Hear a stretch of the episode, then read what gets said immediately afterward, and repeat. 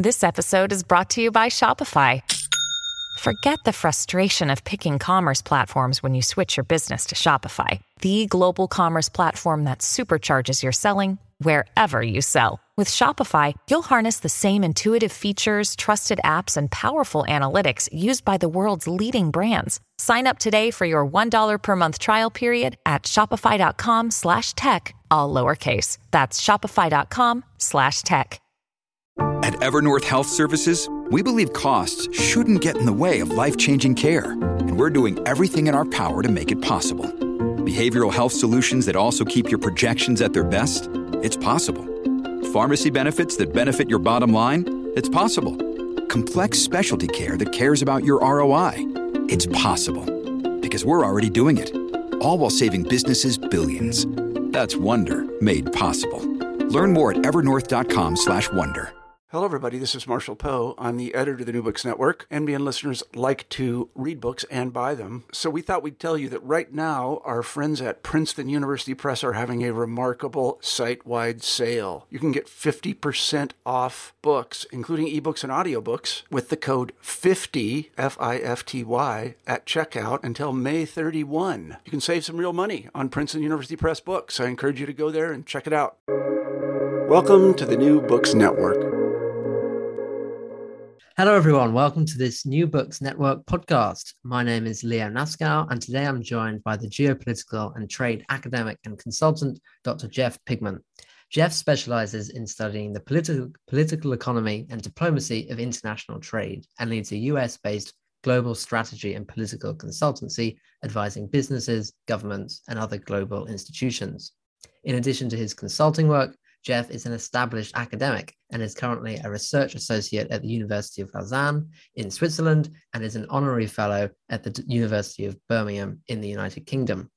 He's a prolific writer, having written a number of books and articles on international trade and diplomatic institutions. And today we're talking about the most recent one Negotiating Our Economic Future Trade, Technology, and Diplomacy.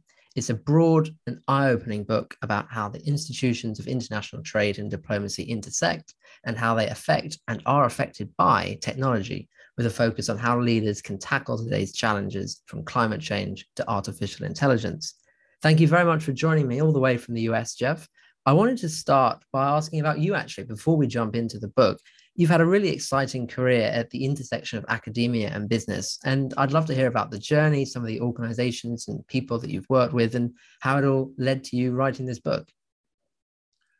Uh, well, first off, Leo, thanks very much for inviting me to join you on the podcast today. Uh, it's a great pleasure, uh, and uh, I've I've uh, enjoyed reading and listening to some of uh, the earlier work on your site. So I'm, I'm very happy to be able to make a contribution uh, to it. So um, I grew up in Washington, D.C.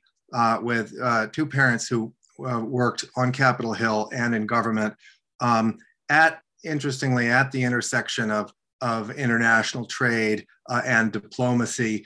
So uh, this was something. I guess they say the apple doesn't fall very far from the tree. I guess that was the case um, with me in, in, in, this situation. I have worked um, on from going way back from on the Hill uh, in Washington. Uh, I've worked for an international law firm, Milbank Tweed, way back doing doing uh, uh research on on trade regulation and legislation. Um, I did my master's degree at uh, uh, SAIS at Johns Hopkins. So I spent a year in in uh, Bologna, Italy, learning about about uh, European trade and investment issues there, international economics. Uh, year back in Washington, I did my my doctorate at Oxford. So so uh, there I focused on on um, uh, hegemony and trade liberalization, looking at at uh, UK trade policy in the late 19th century and and uh, US trade policy in the late 20th century, uh, some similarities and differences, how large uh, powers uh, deal with, with the rest of the world catching up to them in the trade environment, and, and when they face a series of policy choices between uh, liberal trade and protection, and what do they do, and what, what policies have worked and which ones haven't so much. So, so with that kind of academic background, uh, I went back and forth between uh, teaching and research at institutions like the University of Birmingham and University of Kent at Brussels, Bennington College. I've also worked on Wall Street for a large Canadian investment bank, CIBC World Markets, uh, as, as, my area then was. Uh, again, dealing with uh, where, where I was able to explore uh, firsthand some of my um, research interests in global firms as diplomatic actors, non state diplomatic actors. How do they interact with governments, multilateral institutions, uh, and so forth? Uh, so I've had a variety of, of, of, experiences both on the academic side and you know on the policy side, including in, in recent years uh, working for a lot of very interesting uh, consulting clients. Uh, most recently, the Commonwealth Secretariat, uh, for whom I wrote a report last year on the impact of this move to virtual and hybrid uh, trade negotiations that's been caused by the pandemic, how that has worked out at the WTO, and in particular, how it's affected uh, small states, uh, least developed countries, and sub Saharan African countries. What have they needed to do to adapt, and what have been the major problems they've faced, and, and possible uh, routes to improve their negotiating situation at the WTO? So I've had an interesting an interesting career up to this point. It sounds really fascinating. And then we have this book, Negotiating Our Economic Future. What's what are we trying to achieve with it? What are the main ideas that that you set out to explore? Well, okay, I guess um, what um, what prompted me to really write this book to get into this was was the sort of the, the series of of uh, shocks that we uh, kind of hit in the global economy in the middle of the last decade that kind of came to a focus in 2016, a couple of really hard knocks for a lot of us um, Brexit and Trump. Um, and this really, I as I started to think, you know, how how what were all the factors that really caused this to to come and you know club us over the back of the head you know one of the things that really struck me which had never happened before hadn't come come to my attention but was was firms using artificial intelligence to micro target voters. Um, yeah, this kind of came to light with the Cambridge Analytica scandal, uh, with this this uh, uh, political consulting firm, you know, using Facebook uh, to identify voters and to come up with these detailed profiles uh, of voters um, you know, they, they tried to accumulate every bit of information they could from the internet about particular particular voters and, and use it to to you know advertise to them in ways as such as to draw out more extreme uh, voting behaviors on their part. And you know, as I thought about this, I realized that this had really changed history in a lot of ways. And one of the upshots of 2016, Brexit and Trump, was that that it uh, it profoundly undermined the the major system of alliances that that have enabled uh, global politics and the global economy to function in the post World War II period. Uh, it, it, threatened liberal trade and capital flows, among among other things. Um, so this was was deeply disturbing to me. And even then i didn't see to what extent this was playing into the hands of of autocrats like vladimir putin but but i see that even more clearly now than i did when i i started all this. And it made me realize that that um, communications technologies information technologies had changed much more profoundly over the last 20 years than i had thought uh, before that. And it made me realized that I needed to learn a lot more and I needed to think a lot more deeply um, about how we got here and, and where we're headed. Where, what's, the, what's the implications of, of, of all this stuff? So it actually led me to sit down, spend some time reading a lot of the futurist literature, which has been was fascinating. Uh, uh, folks like uh, McAfee and Brynjolfsson um, written about the, the, the technology uh, future uh, as we um, are headed into it. Um, so I wanted to understand thus what what was the, imp- the impact of technological change on trade and diplomacy, on trade in particular, but but also in the diplomacy that makes uh, trade possible and keeps it running. That's fascinating, and yeah, I think time to time to dive in. We've got these three different areas: trade, diplomacy, technology, and I think to kick off, I want to explore that relationship between trade and diplomacy. I think to to most of the people listening, it'd be quite clear how diplomacy affects trade. Countries get together, they agree on tariffs, regulations, and then that affects trade. But also, we can go the other way, can't we? And the way countries trade with each other can really affect their diplomatic relations. And we see that particularly clearly um, with respect to Russia's invasion of Ukraine and sanctions have really affected uh, Russia's stance in the world. I wonder if you could go into a little bit more detail about what that relationship looks like, what the what the logic is, what happens on that journey, and and perhaps also shedding a bit of light on what we really mean by diplomatic relations and trade relations as well. Sure. Um, well, let me start with this idea of trade. I mean, what we talk about about today as as trade um, is um, people buying and selling stuff, people buying and selling goods, people buying and selling services, and this is happening all the time, every day, everywhere. Whether it's just um, across town or whether it's across the globe. Um, it's still it's all at, at, root. It's all it's all trade. It's it's it's um, exchange behavior. People making themselves better off by doing deals tiny deals buying a bar of soap uh, you know buying a supercomputer buying software as a service. Um, what makes it more complicated is the existence of borders and of governments. Now on the one hand you can't really have trade trade you can't really have markets without some form of governance because otherwise you know contracts aren't safe and you know i might buy something from you and then you might hit me over the head with a club and and take it back as soon as i've given you the money. Um, so uh, you know we need governments to do that but borders make trade more complicated. So this is where where we get into uh, diplomacy because we need diplomacy um, to make uh, rules governing cross border trade. And we need diplomacy to keep enforcing those rules once the rules are made, make sure that the rules are fair to everyone and that enforcement is, is fair to everyone. Now, cutting off trade uh, is one of the most powerful uh, diplomatic sanctions that we have, I mean, short of war itself. And this in particular is what we're seeing uh, now uh, with respect to Russia. I mean, gradually, you know, step by step, each of the countries in the world uh, that cares about the the the terrible uh, implications of Putin making war on Ukraine is gradually cutting off trade uh, with Russia, and and if the, his war doesn't stop, soon we will get to a place where most of the of these countries will have have basically prohibited all trade uh, with Russia. There are a few countries in the world that are not dependent on trade at all for various reasons, but most countries are to some degree, and Russia is uh, actually quite dependent on trade. Um, former, the late Senator John McCain, you know, once said, you know, Russia is a gas station with nukes, and it's kind of true. They need to sell uh, oil, gas, um, and other com- uh, commodities, high value commodities, um, in order to pay for a lot of the consumer goods and a lot of the technology that they don't make at home for themselves.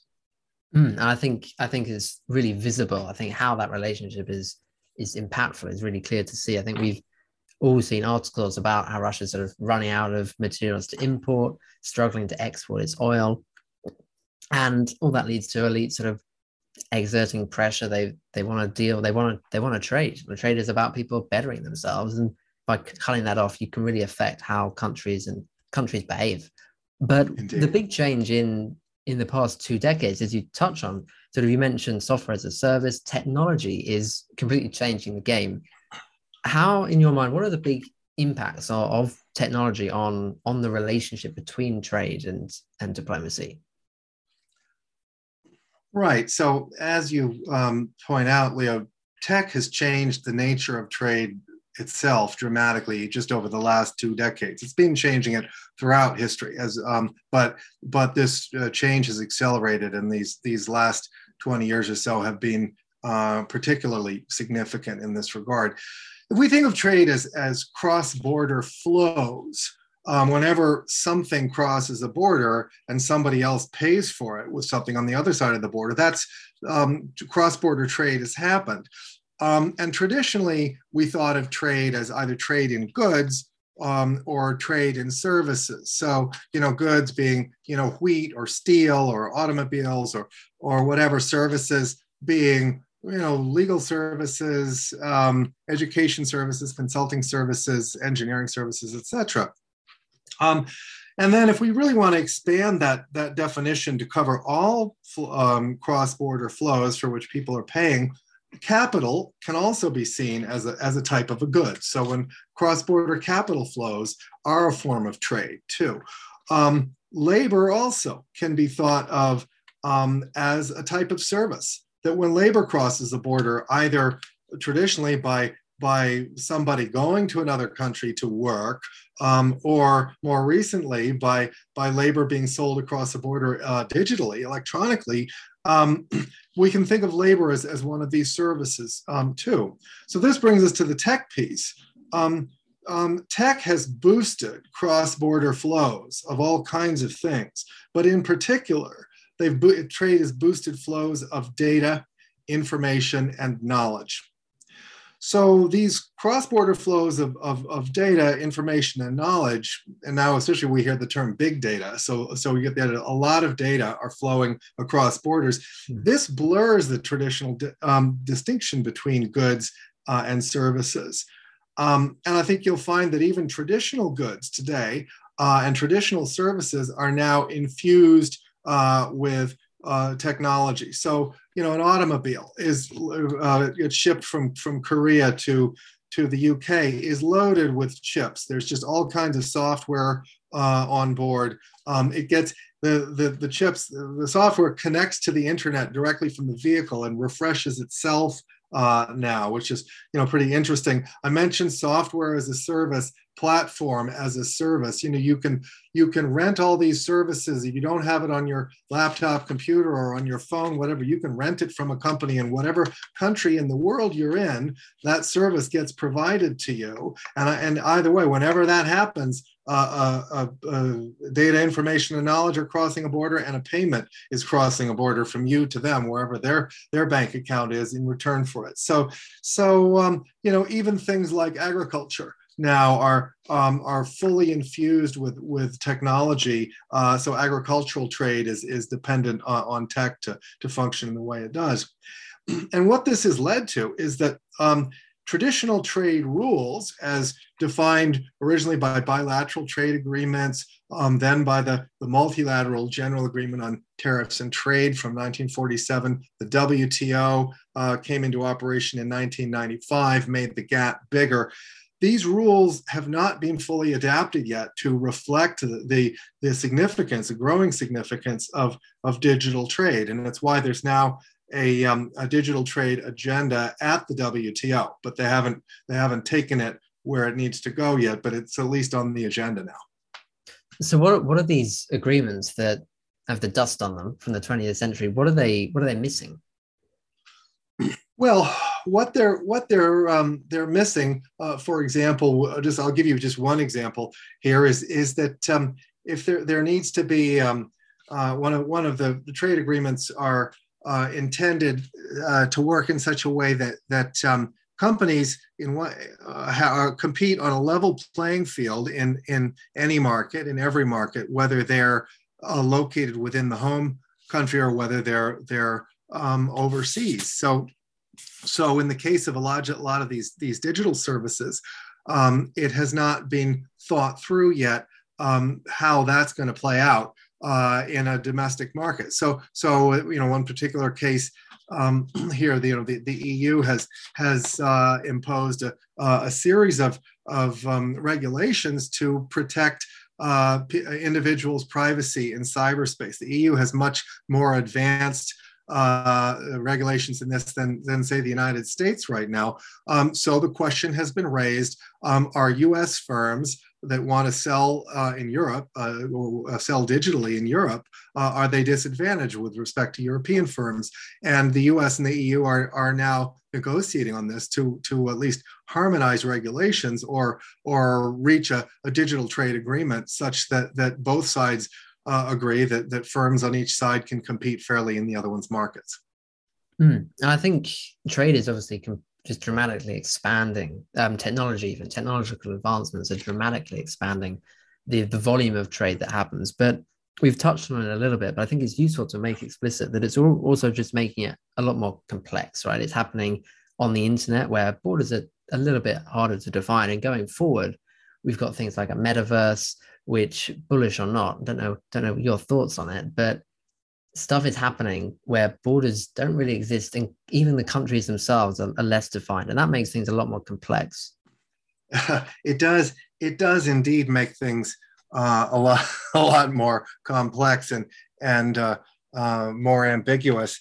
Um, so I guess you know I could take that in a couple of directions, um, but I think you know one direction is is to think about well so so what does it mean uh, for the nature of diplomacy. Um, and uh, you know among other things it, it's it's changed uh, the nature of, the, of diplomatic actors themselves of of who does what what constitutes diplomacy who what what sorts of actors participate in things that we call diplomacy. In the old days it always used to be the governments of nation states uh, uh, for several centuries. But but um, uh, the space is much bigger now including uh, we talk about global firms uh, engaging in diplomacy. We talk about about civil society organizations, NGOs doing it. We talk about uh, um, international institutions, the UN, the WTO, uh, and so forth, um, doing it.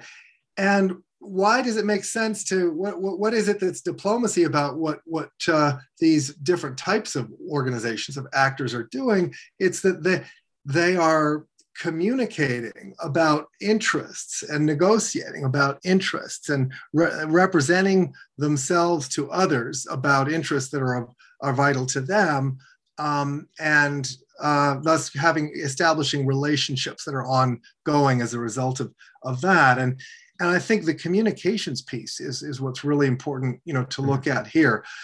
And I look back at this thing um, that emerged. It was named in the 1960s called public diplomacy, and this is this is about the nature of diplomatic communication. In the old days, uh, diplomacy always took place either behind closed doors, privately, in secret, high level negotiations, or else it took place at, at state events, state dinners, and, and so forth, where issues like protocol were important who sat next to whom and, and who got to say the royal toast and these kinds of things. But, but um, diplomacy has changed a lot. And um, public when this thing of public diplomacy was named it was first noticed that the governments began talking to to the publics in foreign countries as well as just the governments of other countries to try to advance their foreign policy agendas um, and that was interesting to people from early on when they noticed this was happening but in practice um, it was considered to be only a small piece of diplomacy um, overall um,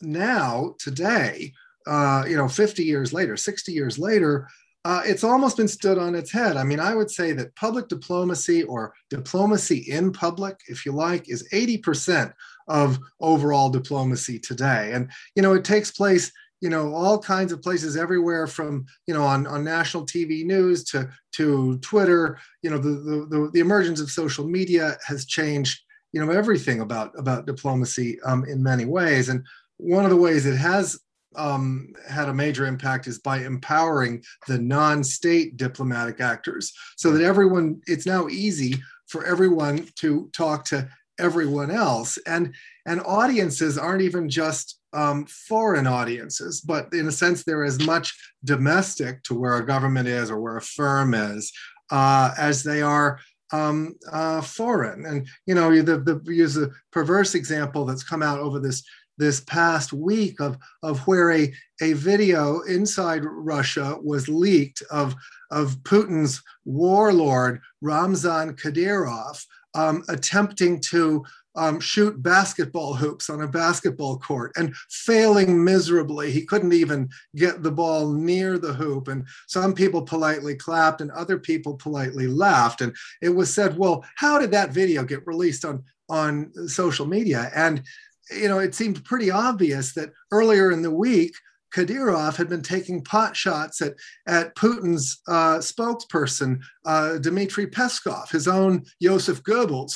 And you know, this was, if nothing else, it had to have been been Peskov's revenge against Kadyrov to, to release this this video, which of course, you know, undercuts the Russian uh, sort of credibility and appearance of prowess in in this this war that they have not carried off very well uh, at all, to say the least. So so this is how the nature of diplomatic communication has, has changed. Even that sent sent um, diplomatic messages to uh, and clearly to the the uh, the opponents of, of of of Putin. You know, if anything, it incentivizes you know Gerasimov to bump off Putin and and head to Ankara to sign a deal with with Zelensky to you know end the war and end the sanctions and and uh, uh, get back to to some semblance of normal life. But you know, um, we'll see. Uh, we'll see how that plays out.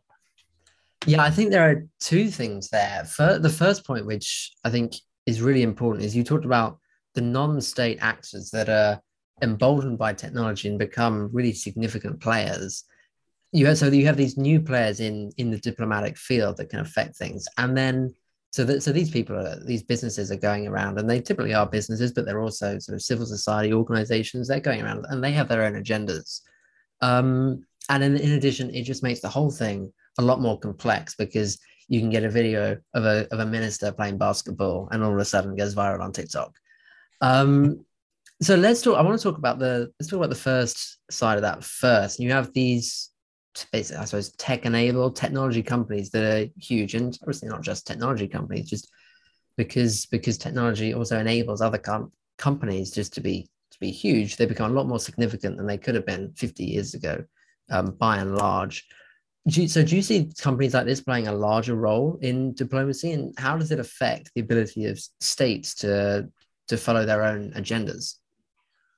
Right. Well, um, you know, good question there. I mean, uh, this is a really interesting piece. So, so for for a, quite a while now, certainly in in the past century, you know, uh, at least since the Second World War, global firms that have achieved a certain size have emerged as diplomatic actors in their own right.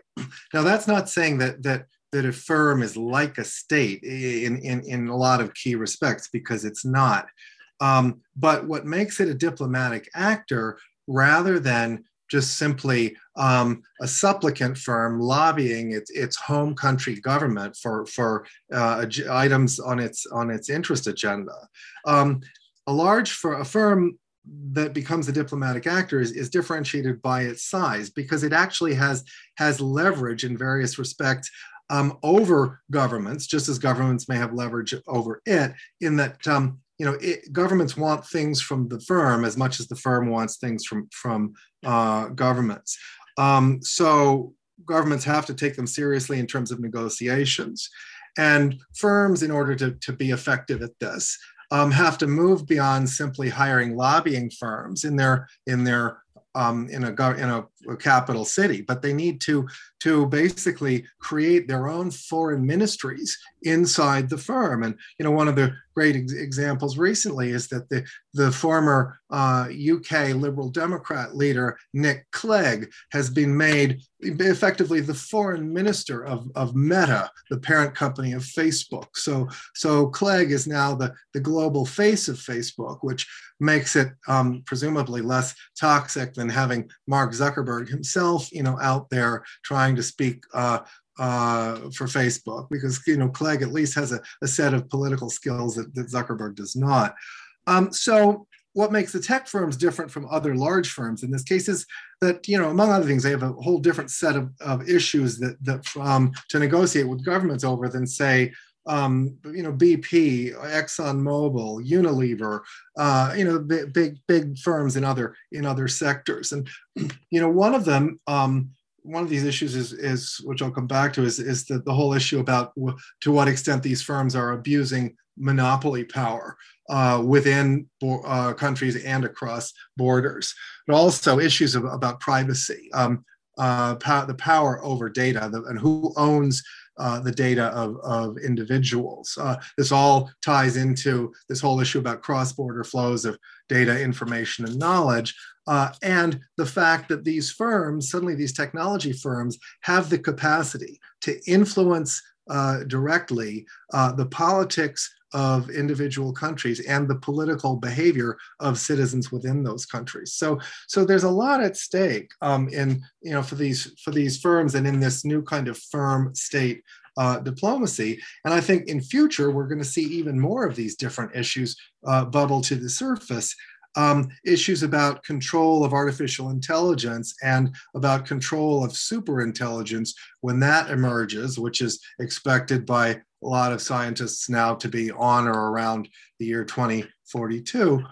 Um, the relationships then we between firms and hostile uh, governments too we'll have to to uh, bear that in mind governments that may be hostile to our interests. So the relationships between the government and and large firms in china is different from the relationship between governments and large firms in europe or north america uh, let's say. Um, so there's that and then there's even the issue about to what extent in future will these large firms uh, like Google or, or Meta or Amazon seek to, to increasingly lock con- consumers into becoming part of their corporate consumer ecosystems. So, through incentives um, for consumers to buy only within one ecosystem, one firm's ecosystem, and disincentives for them to buy uh, from others. So a whole kind of exclusivity, uh, anti-competitiveness uh, framework there. There are a lot of pieces, as you can see, there are a lot of issues out there that, that, that we're going to see in firm state diplomacy in tech going forward. Mm, and a couple of days ago, actually, I was reading in, in the FT Facebook's planning to bring out its own virtual currency that's going to be virtual, virtual tokens that are going to be within the, the ecosystem on Facebook that you can't use anywhere else. I think the employees at Meta are calling it Zuckbucks, which which was the only thing in that article that brought a smile to my eye, to be honest. um, but I suppose I want to play devil's advocate for a bit because in some respects, having big firms that like just throw their weight around isn't exactly new. Before sort of centuries, well, yeah, sort of 130 years ago, you had Standard Oil that was a, a huge oil company that dominated oil in the US and was and it took the likes to, took the likes of sort of journalists and there were campaigners like Ida Tarbell who wanted to take them down. And eventually that led to things like the Sherman Act and which eventually led to those sorts of things. And perhaps are we seeing similar things today? You have people like Lina Khan at the FTC who are similarly pursuing and trying to figure out ways to manage these monopolies.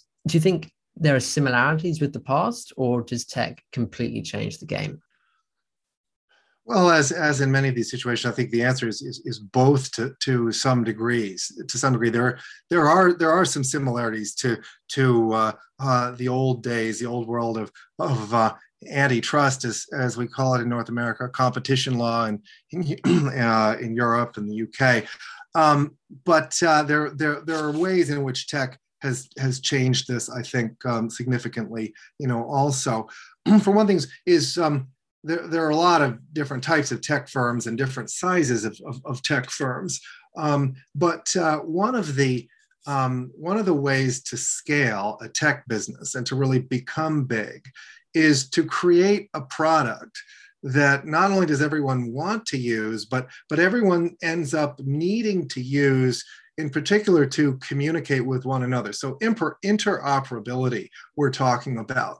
And to create this type of a product um, it really means almost establishing um, uh, at least a temporary monopoly um, uh, of ownership over uh, a particular type of economic activity, a particular type of communication activity, a particular type of technological activity. Um, and I say temporary because as we've now been in this game long enough, sort of since the 90s, um, the emergence of the internet uh, and so forth, to, to really see see um, how sort of temporary a number of these things uh, have been. I mean, we all we all remember the early dominance of, of, of Microsoft Windows. We remember the, the, the, the somewhat brief dominance of MySpace. Um, we see today the dominance of, of um, uh, commercial activity on a platform like Amazon. We see the, the dominance that's already faded, begun to fade to some degree of, of, of the Facebook platform, although Meta has, as you've seen, has already expanded to other platforms like Instagram and WhatsApp. We see um, the space that Twitter occupies, that um, as long as Twitter is, is doing what it does, you can't really um, nobody's coming along and saying, well, my platform is more fun. This is why, you know, Trump tried to launch truth social. Well, people aren't finding it very truthy or very social, so it seems. Well, they can't even of, log in. There's a wait list of hundred thousand, and it's it apparently. It must they must be checking people's Trumpista credentials before they let them in the door. there you go. So so you got all that um, that sort of problem, but but um, uh, you know I think it's safe to say that that um, when when these types of of, of temporary monopolies exist, they give the firm that has it um, bigger diplomatic leverage, at least for a, a short period of time. Um, but it doesn't last forever. And you know, the key for a firm is, has to be the degree to which it's able to adapt to and transcend these temporary uh, monopolies. And and you look at a firm like Microsoft. Um, which was the first big tech firm to face really well no that's not true at&t was the first big tech firm to face major antitrust scrutiny, at least in the US. It was broken up and sort of put itself back together in various forms. Anyway, but Microsoft, uh, first in the inform in the the um, the computer age, mm-hmm. really the, the, the the personal computer, individual computer age, to do to do this. Microsoft has survived and thrived by diversifying its, its activities enough so that it was no longer dependent on Windows or the Internet Explorer browser, you know, things like that um, and Microsoft is is doing just fine. You know, thank you very much.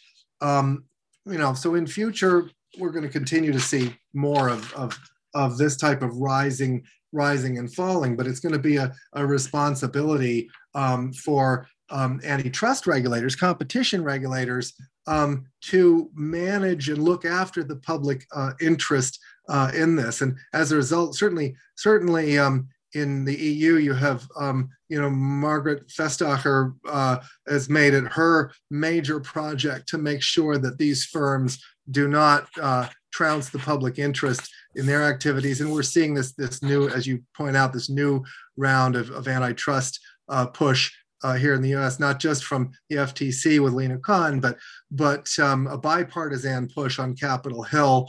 Um, Amy Klobuchar, senator from Minnesota, uh, Democrat, and Charles Grassley, uh, Republican of, of uh, Iowa, um, have a major antitrust reform uh, bill that that may get through this difficult 2022 uh, session in Congress. Um, at least a lot of us are hoping. So we'll see. Mm, I think they're really good points, noting that you know tech companies they're quite kind of quite resilient to to challenges to break them up. AT and T still kicking around. Microsoft, I think, yep.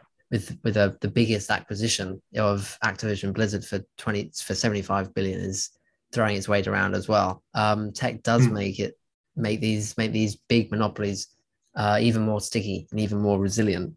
Um, but I want to want to switch gears and approach tech from a from a different angle and talk not about the the companies and how they're emboldened, but about the the people that work for them and how there are lots of risks and opportunities. Um, thinking about sort of the angle of automation and that changes things as well. I wondered where you saw that developing in the long term, and what the implications might be for for, for trade and, and for diplomacy. Mm. Yeah, well, this is really this is the big story out there. You know, I think uh, going forward, if we're looking, you know, 10, 20, 30, 50, 70 years down the line, you know, what's the global economy going to look like in 2100, which is a long way off, um, uh, but it's not as far as as you might think. And you know, this is what the big future issues is. You know, I see them are going to be automation, artificial intelligence, and then super intelligence. Um, so there are a couple of big ifs before we even get to the point where we have to face these questions and can face these questions. And the most important big if is going to be if we can thread the needle of avoiding climate Armageddon. Because if we can't, uh, you know, in 30, 40, 50 years, we're going to have so many bigger problems than this to worry about that that nobody's going to be thinking about automation and artificial intelligence then because things will be be pretty bad for other reasons um, and we can come back to that but assuming we are able to thread the, the climate needle um, we have to start preparing now for a future where automation artificial intelligence and superintelligence are likely to replace 70 to 80% of human remunerated jobs you know over some period of time whether it's 30 years 50 years 70 years that that's coming. Now that would mean a huge change in the way that people live or at least in the way that the economy works um, but the surprising twist of this is that the promise of it, again, assuming we, we, we thread climate Armageddon needle, is what futurists call the abundance thesis. Uh, and the abundance thesis basically argues that, that um, automation and AI will make uh, the global economy so much more efficient than it is now uh, that uh, the price of basic needs, all of our basic needs, food, accommodation, entertainment, will fall to close to zero uh, over that period of time. So it will be much cheaper for the vast majority of us to just simply live our lives. Um, and that's good news. Now, it doesn't mean that some goods and services won't still command um, a scarcity price premium. So, Desres apartments uh, the best divorce lawyer, the best interior decorator, the best opera singer. Um, all of those people and those places will uh, remain um, highly prized items, scarce items, and they will be priced accordingly, according to their scarcity. Um, but what it leads to is for, for everything else that we need, it's not going to cost us much to pay for it. Um, and this ends up to, the, to this crazy scenario in which capitalism, as we know it, ends not the way that Marx thought it would, with class war and the workers taking ownership of the means of production and so forth, but instead because markets and pricing as a means to ration scarce goods and services will just become much less important. Now, how exactly does that work? You're probably asking. Well, it works because, say, 20%, give or take, of, of, of humans uh, workers will still be remunerated. The people who design the AIs, the people who manage the super intelligences so that they don't turn on us uh, and harm us, those people will be so highly remunerated for their jobs um, that even if we don't raise the basic income tax rates, we'll be able to raise enough tax income off of that 20% that they'll be able to live like kings and queens, which they probably will, and will the tax revenue will still fund you, not just universal basic income for the rest of us, which we've, we've talked, we've heard proposals about, but universal comfortable income for the rest of us. We'll all have a pretty decent standard of living, even if we're not one of the 20%.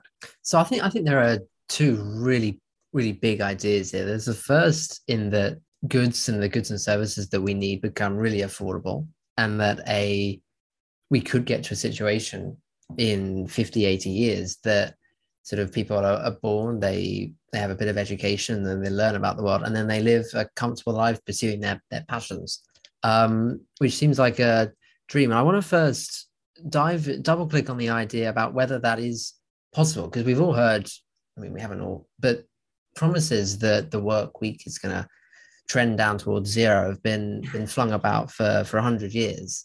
Um, and it seems time and time again humanity figures out things that it that it wants that it didn't realize it wanted before. Um, this is a really interesting thing for me. I back when i was in university i did my thesis on future of work. And in europe at least it seems that over the past 20 40 years when computers and ai and technology has been introduced to to the workplace employment has gone up because people find different ways to work and they're augmented by technology as well as substituted by it. Um, so it's it's a really interesting uh, sort of balance between being augmented by technology such that it's still worth you working and and being replaced by it. And I wondered what you thought was new about technology today that meant sort of past past predictions of of nobody having to work haven't haven't manifested as being true. What's new about technology today? You think that that means this is this is now a lot more likely. Mm. Well, I mean, what what we're seeing uh, is uh, the, the this idea has basically come from uh, an analysis of of the pattern of automation. um, what was automated first and what's being automated now and what's expected to be automated uh, in the future. And, you know, in, originally only the most um, mechanical and, and repetitive and simple mm-hmm. tasks um, were automated. Uh, now we've moved on uh, to a point at the level of AI that we have now, um, where uh, even um, basic services tasks uh, are able to be automated and, and tasks that were previously done by uh, individuals with at least a, a, first degree from the university. So, so you know, drafting a basic business contract or or writing uh, a, a, standard legal brief can now be done uh, by a machine.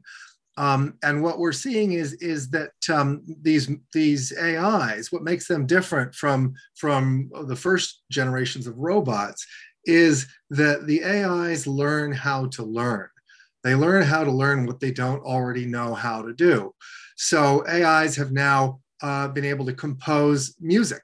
Um, uh, music that that individuals find a certain percentage of those pieces to be pleasant to listen to. And if you didn't know otherwise, you might think they had been composed by a, a, live composer rather than by a machine. And of course, we all have heard lots of music composed by live composers that we think is, is terrible and never should have received an airing. So, so this is where we're we're you know we're kind of we're going that the machines will continue to learn and and the jump to super intelligence will happen when the machines start to think and learn so much faster than we do that at that point if we haven't given them the right kind of command instructions the, the right god level instructions the, the machines could start thinking for themselves and, and advancing their own interests at our expense, which could even result in, in you know, mass killing of humans, which obviously we'd, we'd like to avoid. So, so in, this is the, the pattern under which this, this level of, of technology has been changing.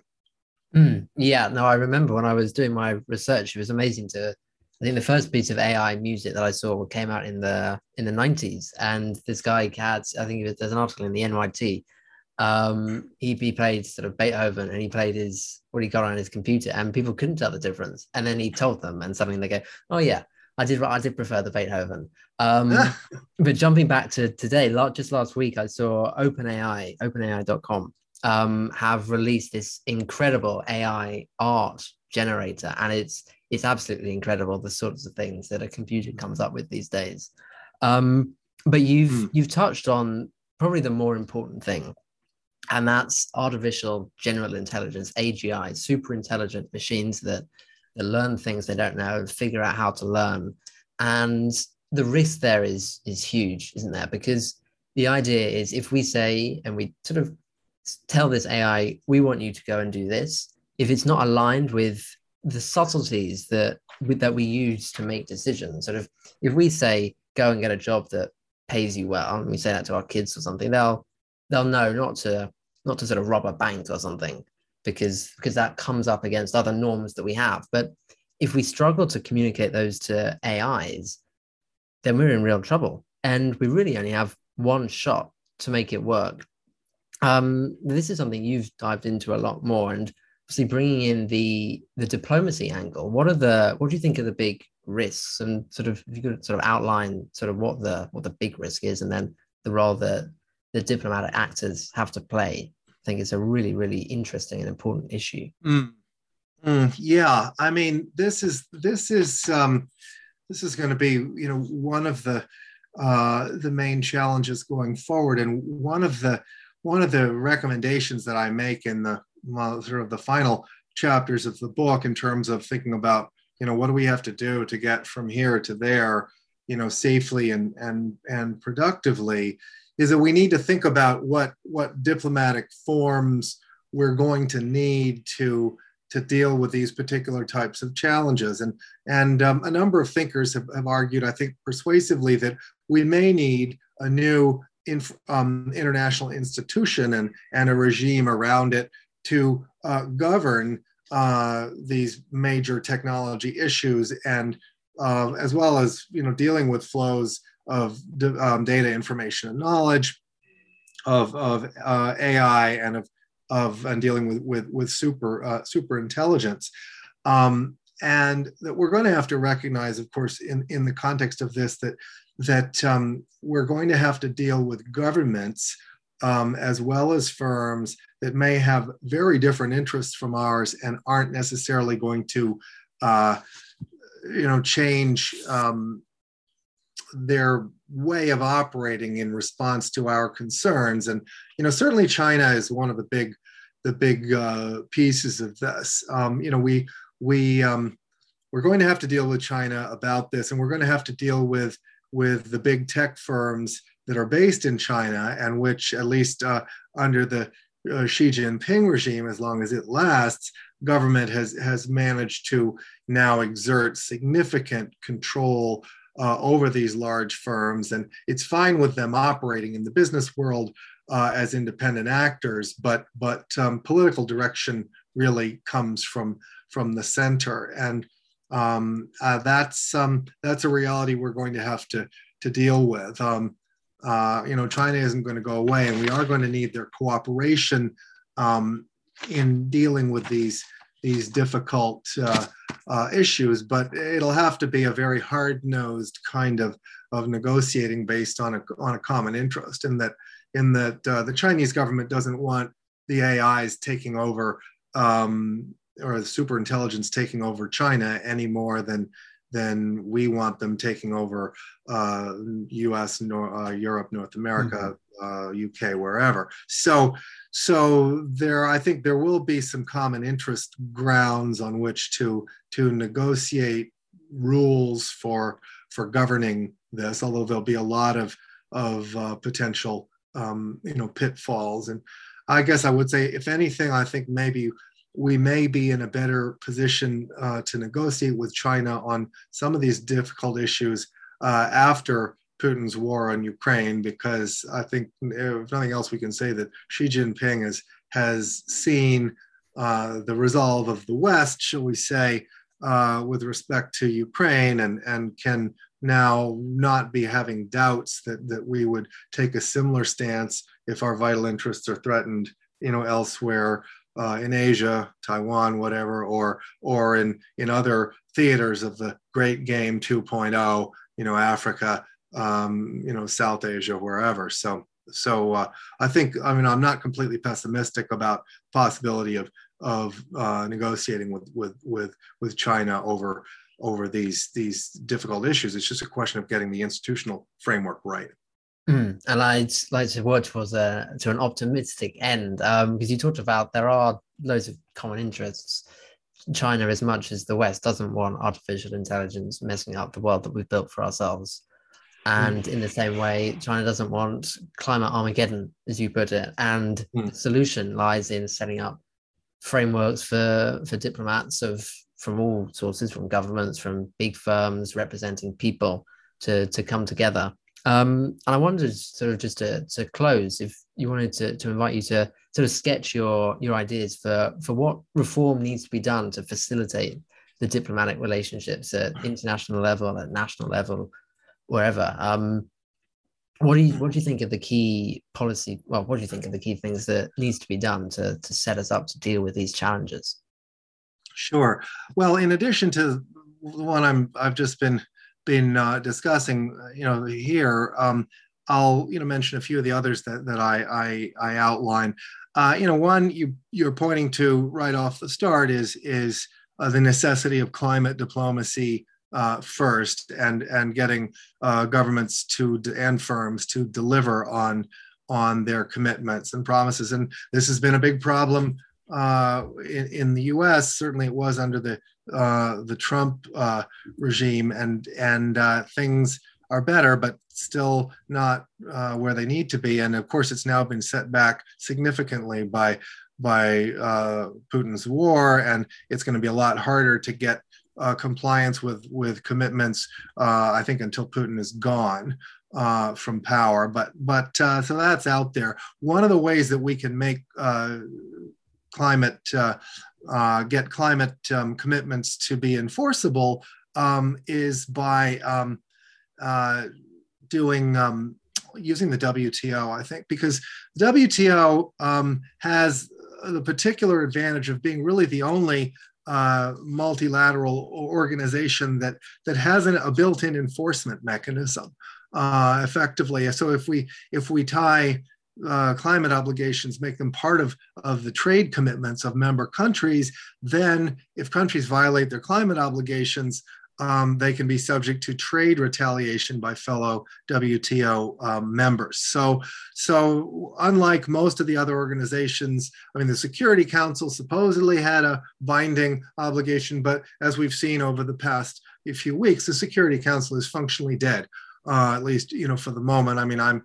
I'm in favor of, of removing Russia completely from the Security Council, maybe giving the post-Soviet seat to Ukraine, as some have advocated. Uh, you know, might be a way of dealing with that, but it's broken anyway. The WTO has been having a lot of trouble institutionally recently, but I haven't given up on it completely. And you know, another one of my suggestions more broadly is that we need to reform the WTO, revitalize it, reinvigorate it, um, in part to really be able to take advantage of, of the good features that it does have, such as having these these enforceable uh, multilateral obligations. They don't infringe on national sovereignty because countries pooled their sovereignty by joining the WTO in these particular areas. So it's not infringing on sovereignty, it's not supervening over nation state laws, but it gives countries the right of, of, of enforcement, they basically of withdrawing trade concessions if, if um, they are, are, are their rights, their WTO rights uh, are violated. So it's a good mechanism. How do we reform the WTO? Um, a bit. Uh, well, I, I argue by making the, the WTO institutionally more like the institutions of the European Union. The European Union, without go, going into it in great detail right now, but, but the institutional structure of the EU uh, is somewhat uh, a form of accidental genius uh, that, that uh, after the war, uh, member uh, governments somehow came up with. It's the most successful supranational uh, body that's ever existed in the world. You know the old joke.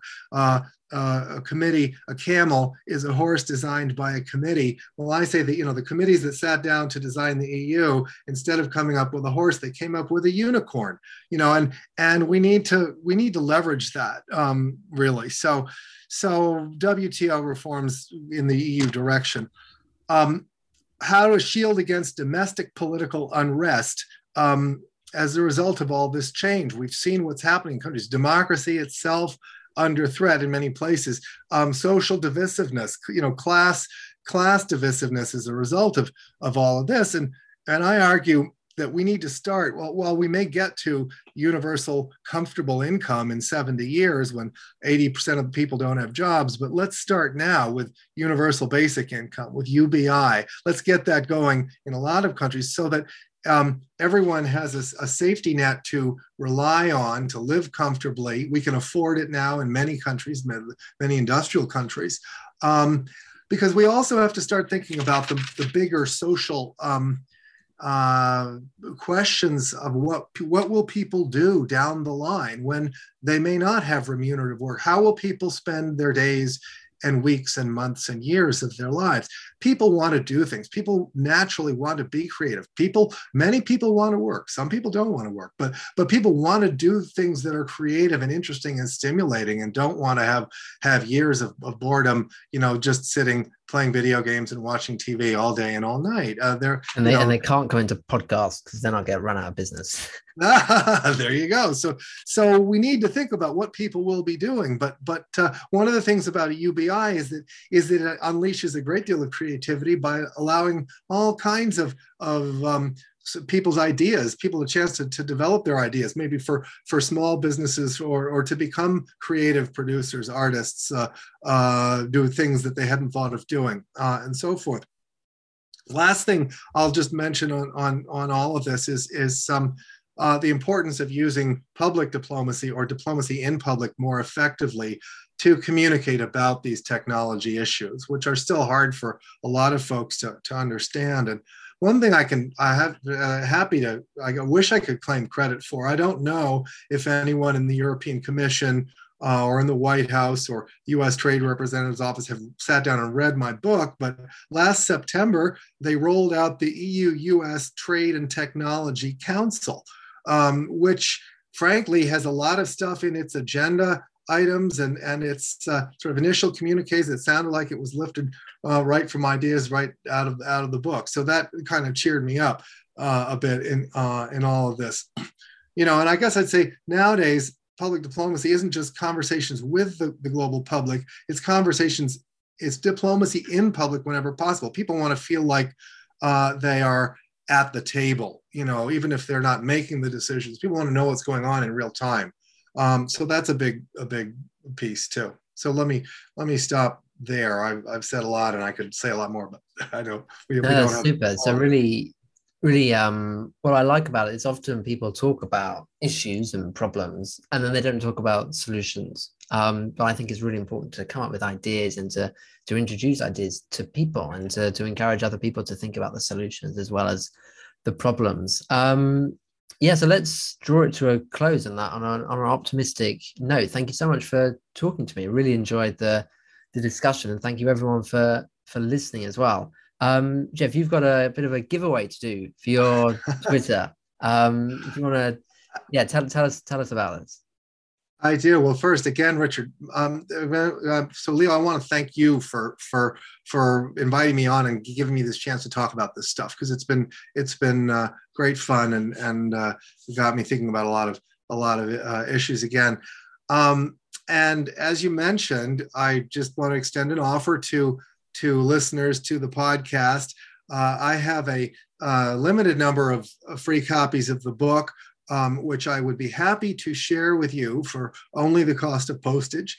If you want a free copy, um, DM me at my Twitter. I'm at jeffpigman.com. Uh, Leo will put up on the on the site, you know, the spelling of that, so you can find me easily. But I'm I'm not too hard to find on on Twitter. I think I don't have one of those weird weird uh, handles or or or um, monikers. So so uh, by all means, get in touch and and we'll figure out a way to to get a copy to you in, in whatever part of the world you're listening from. I know people who are traveling to various places overseas. That's how I got a copy from the US to Leo already. So I'd be happy to share uh, copies with you and would welcome any comments on the book or otherwise, uh, uh, by all means, send, send them to my, my Twitter account.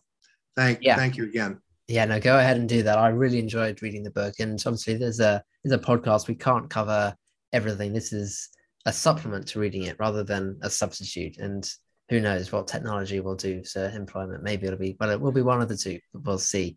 Um, but yes, if you sort of enjoyed the podcast, if you'd like to sort of make your thoughts known, contribute to the discussion, head over to empoweredbelonging.substack.com and you'll find a section on the homepage about sort of all of what we've just talked about about Jeff's book, uh, what we can learn from it, and obviously a place for, for you to offer your thoughts as well.